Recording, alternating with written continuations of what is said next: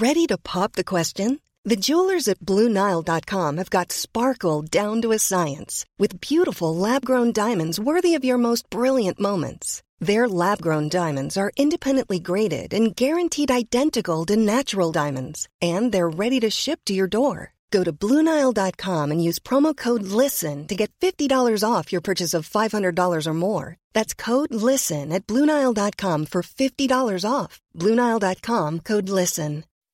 When you make decisions for your company, you look for the no brainers. If you have a lot of mailing to do, Stamps.com is the ultimate no brainer. Use the Stamps.com mobile app to mail everything you need to keep your business running with up to 89% off USPS and UPS. Make the same no brainer decision as over 1 million other businesses with Stamps.com. Use code PROGRAM for a special offer. That's Stamps.com code PROGRAM.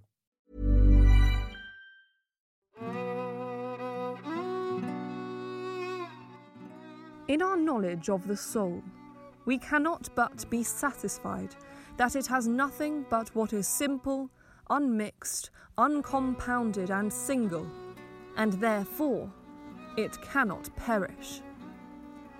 Excellence is never an accident. It is always the result of high intention, sincere effort, and intelligent execution.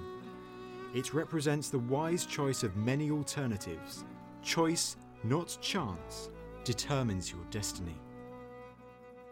Famous words of wisdom from the pens of Socrates and Aristotle, who are among the giants of classical Greek philosophy. From the 6th century BCE, philosophy was used to make sense of the world, including astronomy, mathematics, politics, ethics, metaphysics, and aesthetics. But why did philosophy flourish in Greek culture? How was it used to make sense of the world? How were the philosophers received in their own time? And how did it influence Islam, communism, and even the theories of Sigmund Freud? I'm Rob Weinberg, and to answer the big questions about history's biggest thinkers, I'm talking to Angie Hobbs, Professor of the Public Understanding of Philosophy at the University of Sheffield. This is How and Why History. Angie, thanks for joining us. Thank you. Wonderful to be here. When did ancient Greek philosophy arise? Well, I would say it started with Thales from Miletus on the coast of Asia Minor, who was born in 620 BCE. He argued, amongst lots of other things, that the cosmos was all made of one basic stuff, water. So he was the first of what we now call the pre Socratic philosophers, though, of course, they had no idea they were pre Socratic at the time. Were the Greek philosophers, as we know them, original in their thinking, or did they in turn draw on older wisdom, literature, and mythologies? Well, that's such an interesting question. Poets such as Homer and Hesiod, way back in the 8th century BCE, they had certainly explored fundamental questions such as the nature of the cosmos and humanity's place in it. But what the first philosophers did, I would say, was aim for a grand unifying theory. We've seen Thales say that was water. And perhaps even more importantly, they employ rational methods of inductive and deductive argument. So it's those two things the grand unifying theory, but crucially, the rational methods. That's what sets them apart and makes them a bit different. However, the early Greek philosophers themselves had really complicated relationships with the great poets, such as Homer and Hesiod. For instance, two other pre Socratics, Heraclitus and Xenophanes, they were very critical of the poets. They said they just didn't know what they were talking about.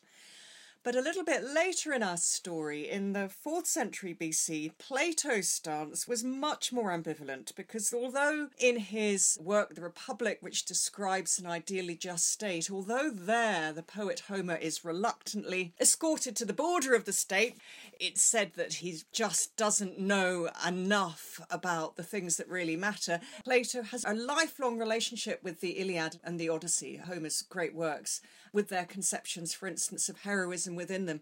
So complicated relationships that vary from philosopher to philosopher.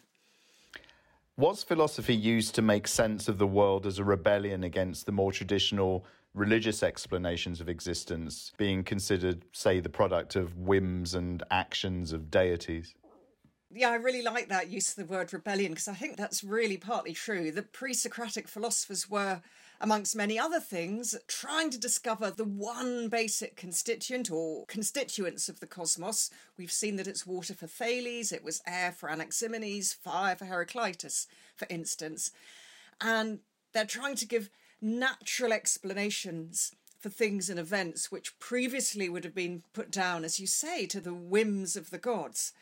And this kind of line of thinking was taken to its extreme by the first proponents of atomic theory, who came up with this notion of indivisible atoms in the 5th century BC, Leucippus and Democritus. And they claimed that everything is composed of atoms and void and is explicable in terms of the movements and the properties of the atoms and the way they collide and hook up and the way those objects then dissolve again.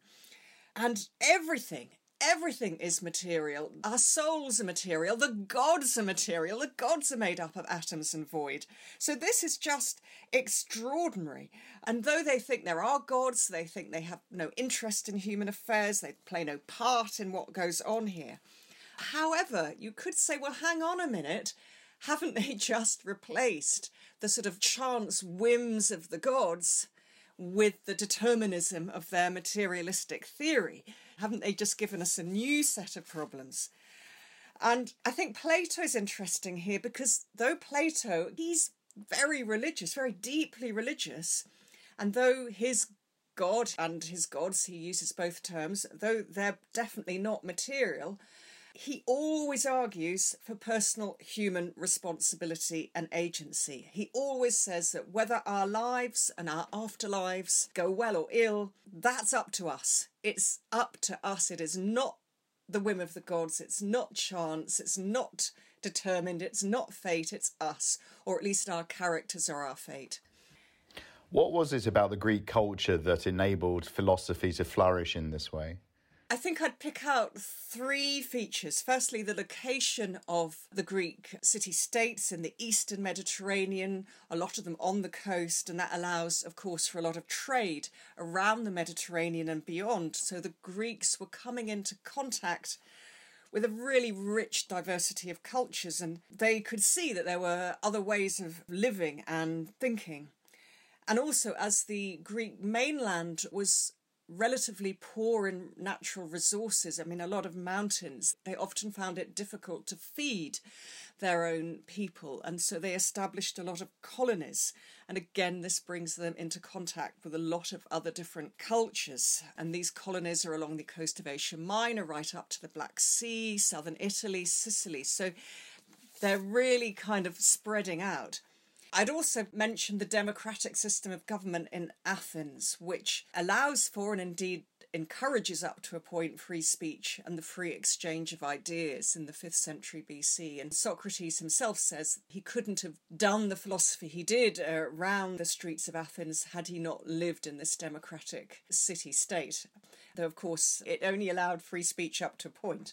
It eventually put Socrates to death another really important issue, and, and, Aristotle says that philosophy has its origins in our sense of wonder at the world and also in our ability to have the time to think about it and reflect on the wonders of the world.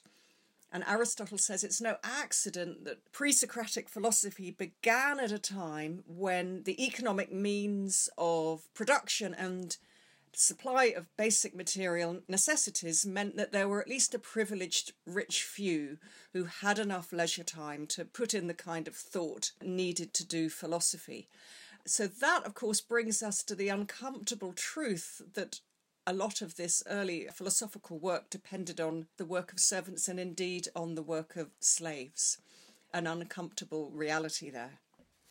Were the philosophers treated as heretics in that they challenged the prevailing thinking about creation and existence? Well, yes. I mean, that's another really good question. Quite a few were.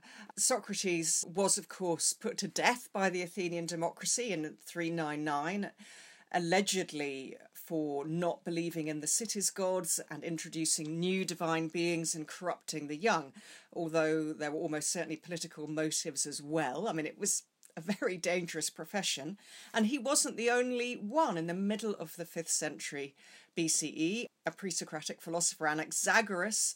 He tried to give natural explanations for the celestial bodies, but the celestial bodies, such as the moon and the sun, were regarded as divine at the time, so this was a risky thing to do.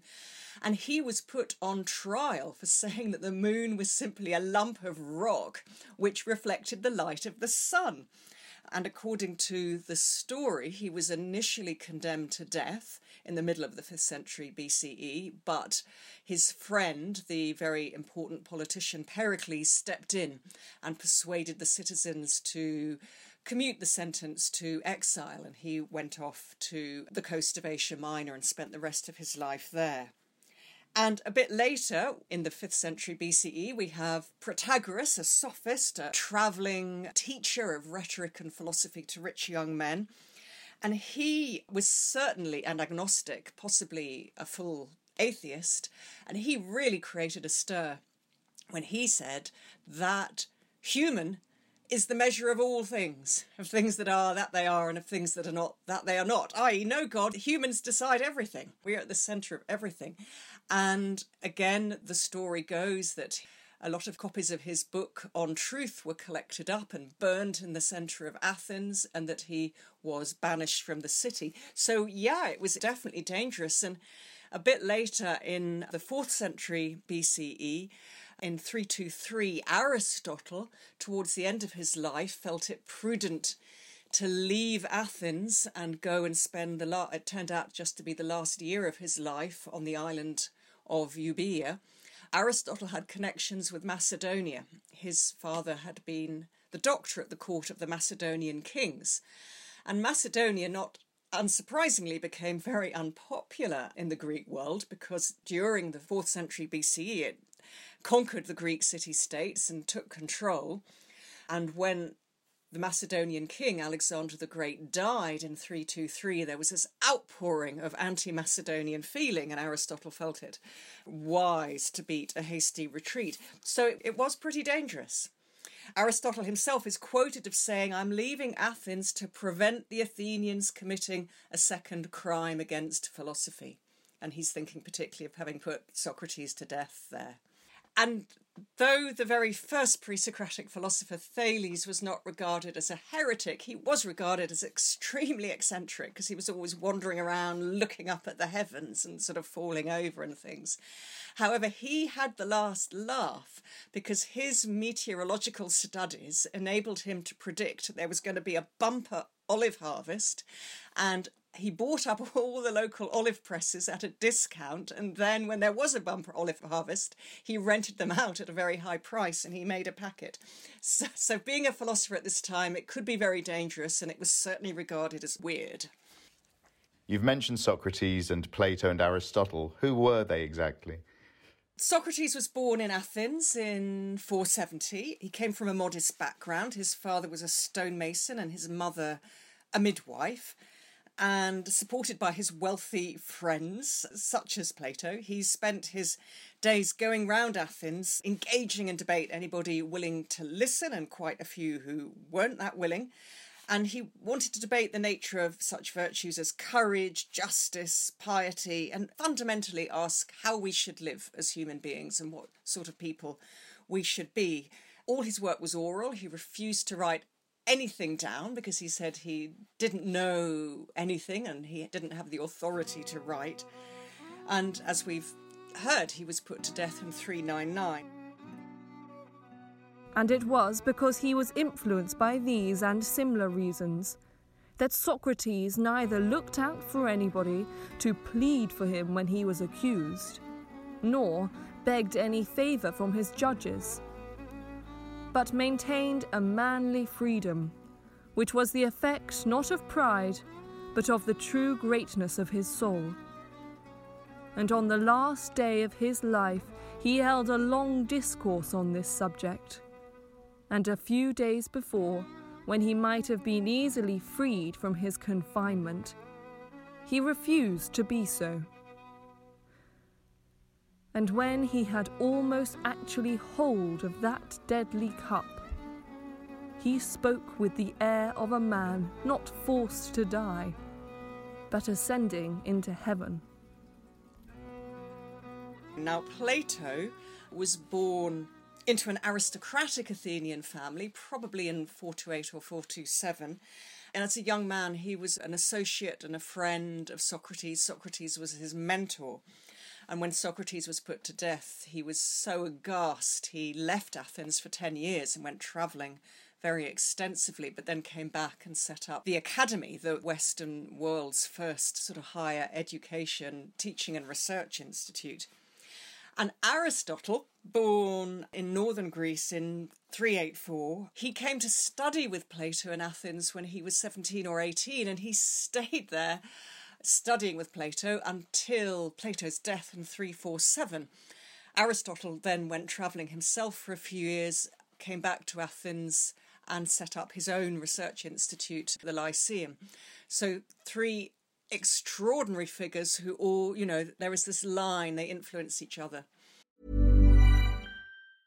When you're ready to pop the question, the last thing you want to do is second guess the ring. At Bluenile.com, you can design a one of a kind ring with the ease and convenience of shopping online. Choose your diamond and setting. When you find the one, you'll get it delivered right to your door. Go to Bluenile.com and use promo code LISTEN to get $50 off your purchase of $500 or more. That's code LISTEN at Bluenile.com for $50 off your purchase. Bluenile.com code LISTEN. Hey, I'm Ryan Reynolds. At Mint Mobile, we like to do the opposite of what Big Wireless does. They charge you a lot, we charge you a little. So naturally, when they announced they'd be raising their prices due to inflation, we decided to deflate our prices due to not hating you. That's right. We're cutting the price of Mint Unlimited from $30 a month to just $15 a month. Give it a try at mintmobile.com slash switch. $45 upfront for three months plus taxes and fees. Promote for new customers for limited time. Unlimited more than 40 gigabytes per month. Slows. Full terms at mintmobile.com. Even on a budget, quality is non-negotiable. That's why Quince is the place to score high-end essentials at 50 to 80% less than similar brands. Get your hands on buttery soft cashmere sweaters from just 60 bucks, Italian leather jackets, and so much more. And the best part about Quince, they exclusively partner with factories committed to safe, ethical, and responsible manufacturing. Elevate your style without the elevated price tag with Quince. Go to quince.com slash upgrade for free shipping and 365-day returns. How foundational were their ideas to what followed? What did they do exactly to change thinking? Let's concentrate on the ethical change because I think that's absolutely fundamental. Socrates was said later by the Roman thinker and politician Cicero that he brought philosophy down from the heavens.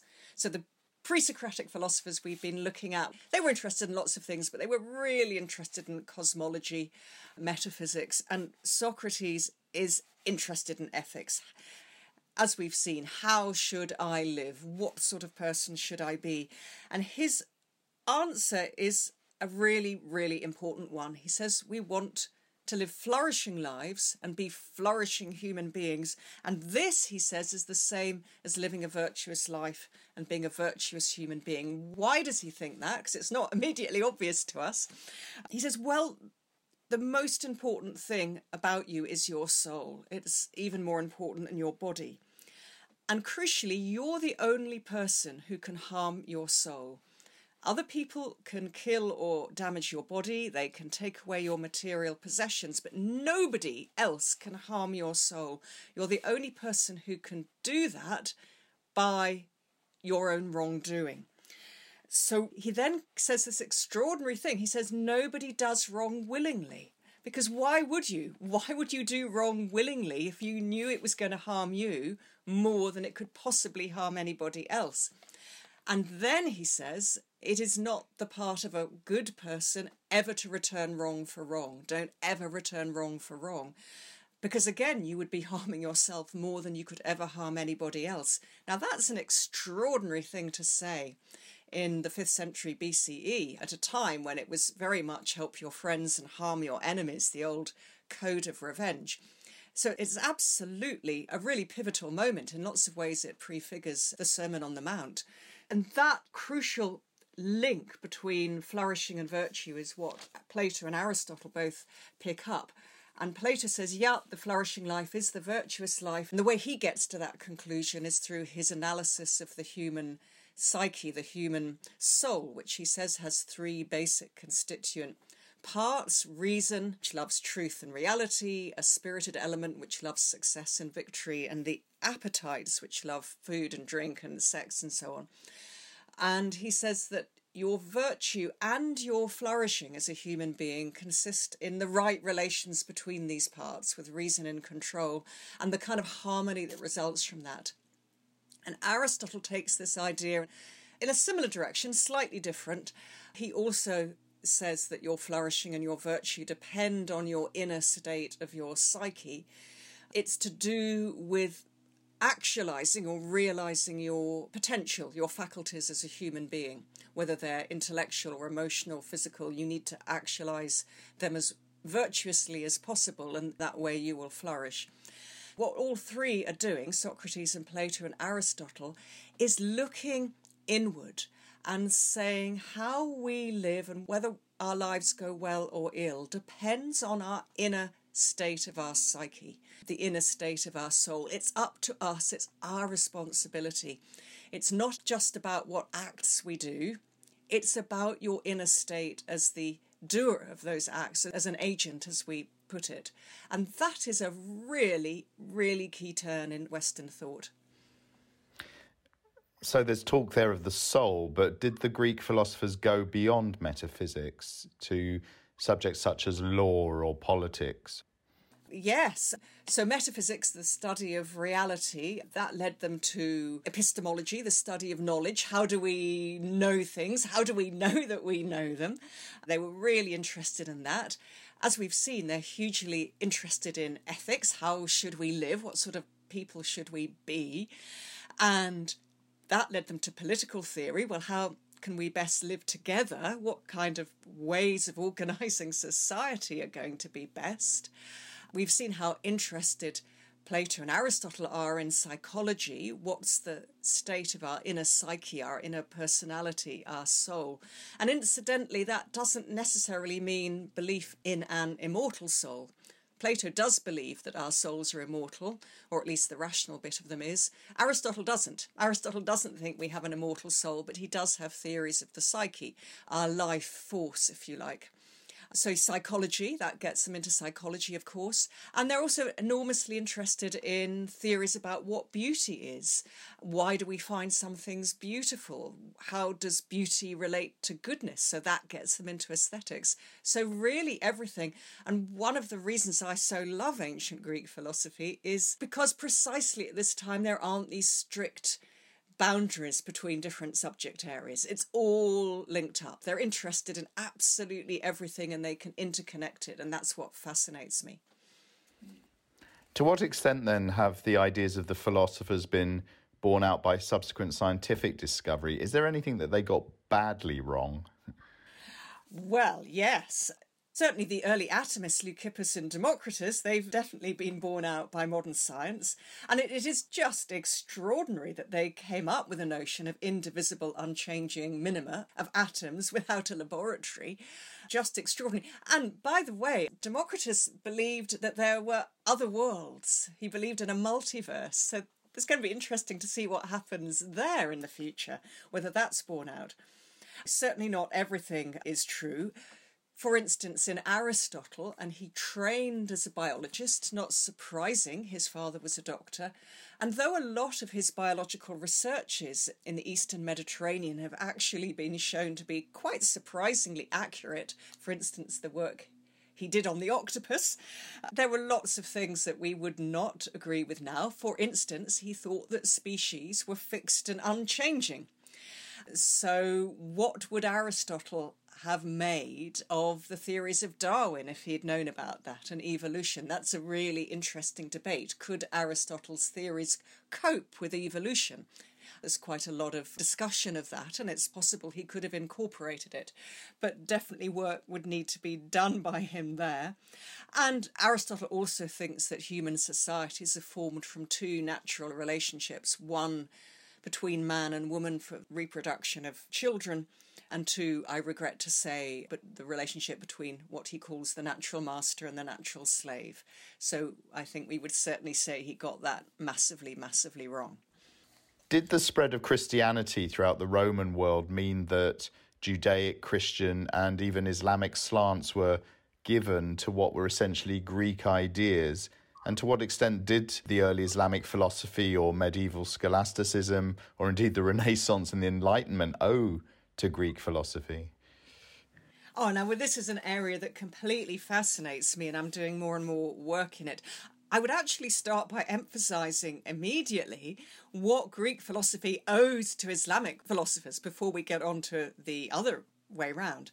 So, the Islamic philosophers who translated Greek philosophical works into Arabic and wrote commentaries on them, if it hadn't been for this work, Greek philosophy might well not have survived throughout the early Middle Ages.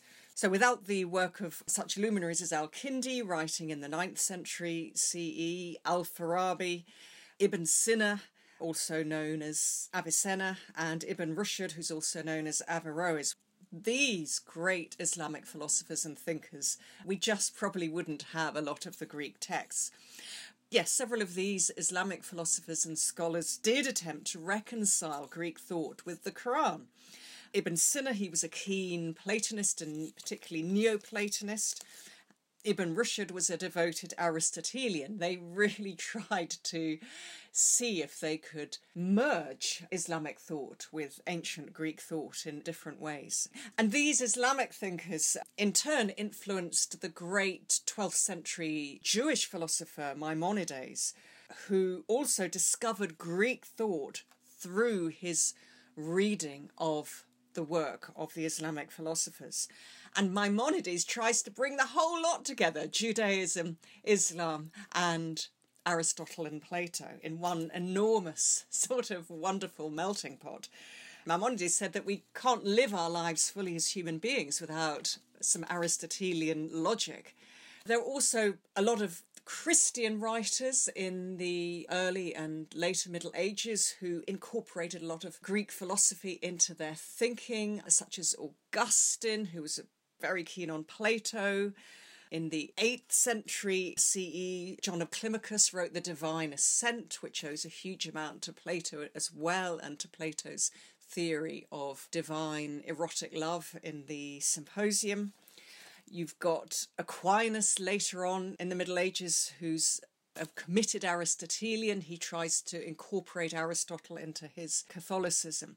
And then later on, at the end of the 15th century CE, you've got the Florentine thinker, philosopher, doctor, magician, uh, Ficino, who's again tries to work Platonism and Neoplatonism into his version of Christianity. So massive, massive sort of cross fertilization. And then later on in the Enlightenment, Thomas Jefferson, one of the founding fathers of the United States, the third US president, he called himself an Epicurean. Epicurus and his Epicurean school, they were a little later than Plato and Aristotle. They were part of the Hellenistic schools of philosophy in ancient Greece, and Epicurus had argued that the good life is the pleasant life, and the pleasant life is one that is free from care, and he devotes his work to trying to help free us from the fear of death, for instance, or the fear of pain, and so on. And so you've got these figures throughout Western history absolutely kind of committed to various schools of ancient Greek thought. So, really, really fascinating.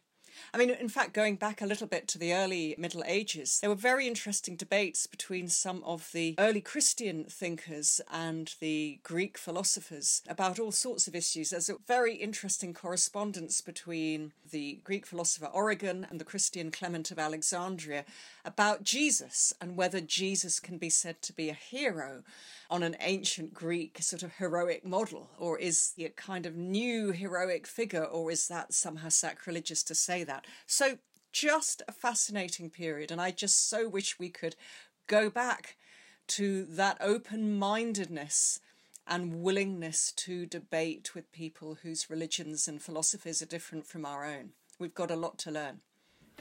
Are there ideas still in place today that you think we can trace directly back to the Greek philosophers? Oh, yes. I mean, for instance, in the 19th century, we have Freud, who was a passionate Platonist, even tried to translate bits of Plato called Plato Divine. And Freud himself says that his theory of the libido owes a lot to Plato's theory of erotic energy, eros. And Freud says his notion of sublimation, of the redirection of erotic energy onto different objects, again owes a lot to Plato's notion of the rechanneling of erotic energy in such dialogues as the Symposium and the Republic. So Freud's psychology enormously influenced by Plato. Marx read a lot of Plato, we know that. Plato's Republic has been called the founder of both communism and fascism. Both slight exaggerations, but there's something to be said for both theories. Certainly, the picture of the ideally just state that is described in the Republic as totalitarian. That's true. So Marx's communism, we feel, is influenced by Plato. Right now, I'm fascinated by the way that politicians are at least talking about notions of well being a lot more than they were 10, 15 years ago. They might not always put their words into practice, but we're getting a lot more talk about well being, thriving, flourishing, conditions need to be in place for individuals and communities to thrive. And specifically, the modern interest in mindfulness and in cognitive behavioral therapy, both those movements owe a lot to another Hellenistic philosophy called Stoicism. And both those movements, Epicureanism and Stoicism, are about the therapy of desire, about trying to work out what you can and can't change, and trying to accept what you can't change. And for the Stoics, how do you understand it as part of a bigger picture in which things might be okay if only you could see the bigger picture? If you can't change something that's making you unhappy, can you change your attitude towards it? I think there's a lot of, of good stuff in the modern Stoic movement. I think there are some dangers too. I think there can always be the danger with Stoicism of making us too quick to think that a certain political situation can't be changed. Some things probably should make us angry and we should be trying to change them. So I would say if you want to be a modern Stoic, don't give up the fight too soon to make a better world. However, it is definitely helpful to try to change your attitude towards things that you can't change, like the fact that you're going to die. In fact, what we haven't discussed so far is the enormous effect on ancient Greek philosophy on not just religion, both Judaic and Christian and Islamic in the medieval periods, in the Renaissance and the Enlightenment, but also now.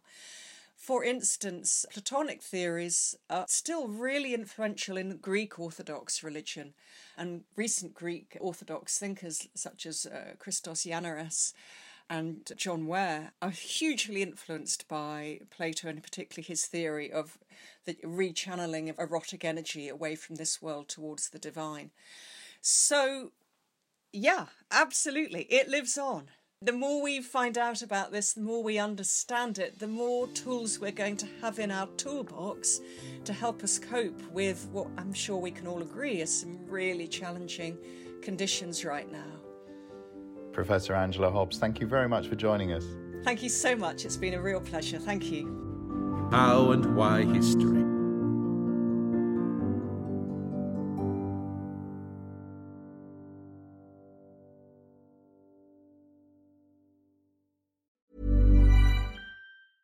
A lot can happen in three years, like a chatbot may be your new best friend but what won't change? Needing health insurance. United Healthcare Tri Term Medical Plans, underwritten by Golden Rule Insurance Company, offer flexible, budget friendly coverage that lasts nearly three years in some states. Learn more at uh1.com. Hey, it's Danny Pellegrino from Everything Iconic. Ready to upgrade your style game without blowing your budget? Check out Quince. They've got all the good stuff shirts and polos, activewear, and fine leather goods, all at 50 to 80% less than other high end brands. And the best part? They're all about safe, ethical, and responsible manufacturing.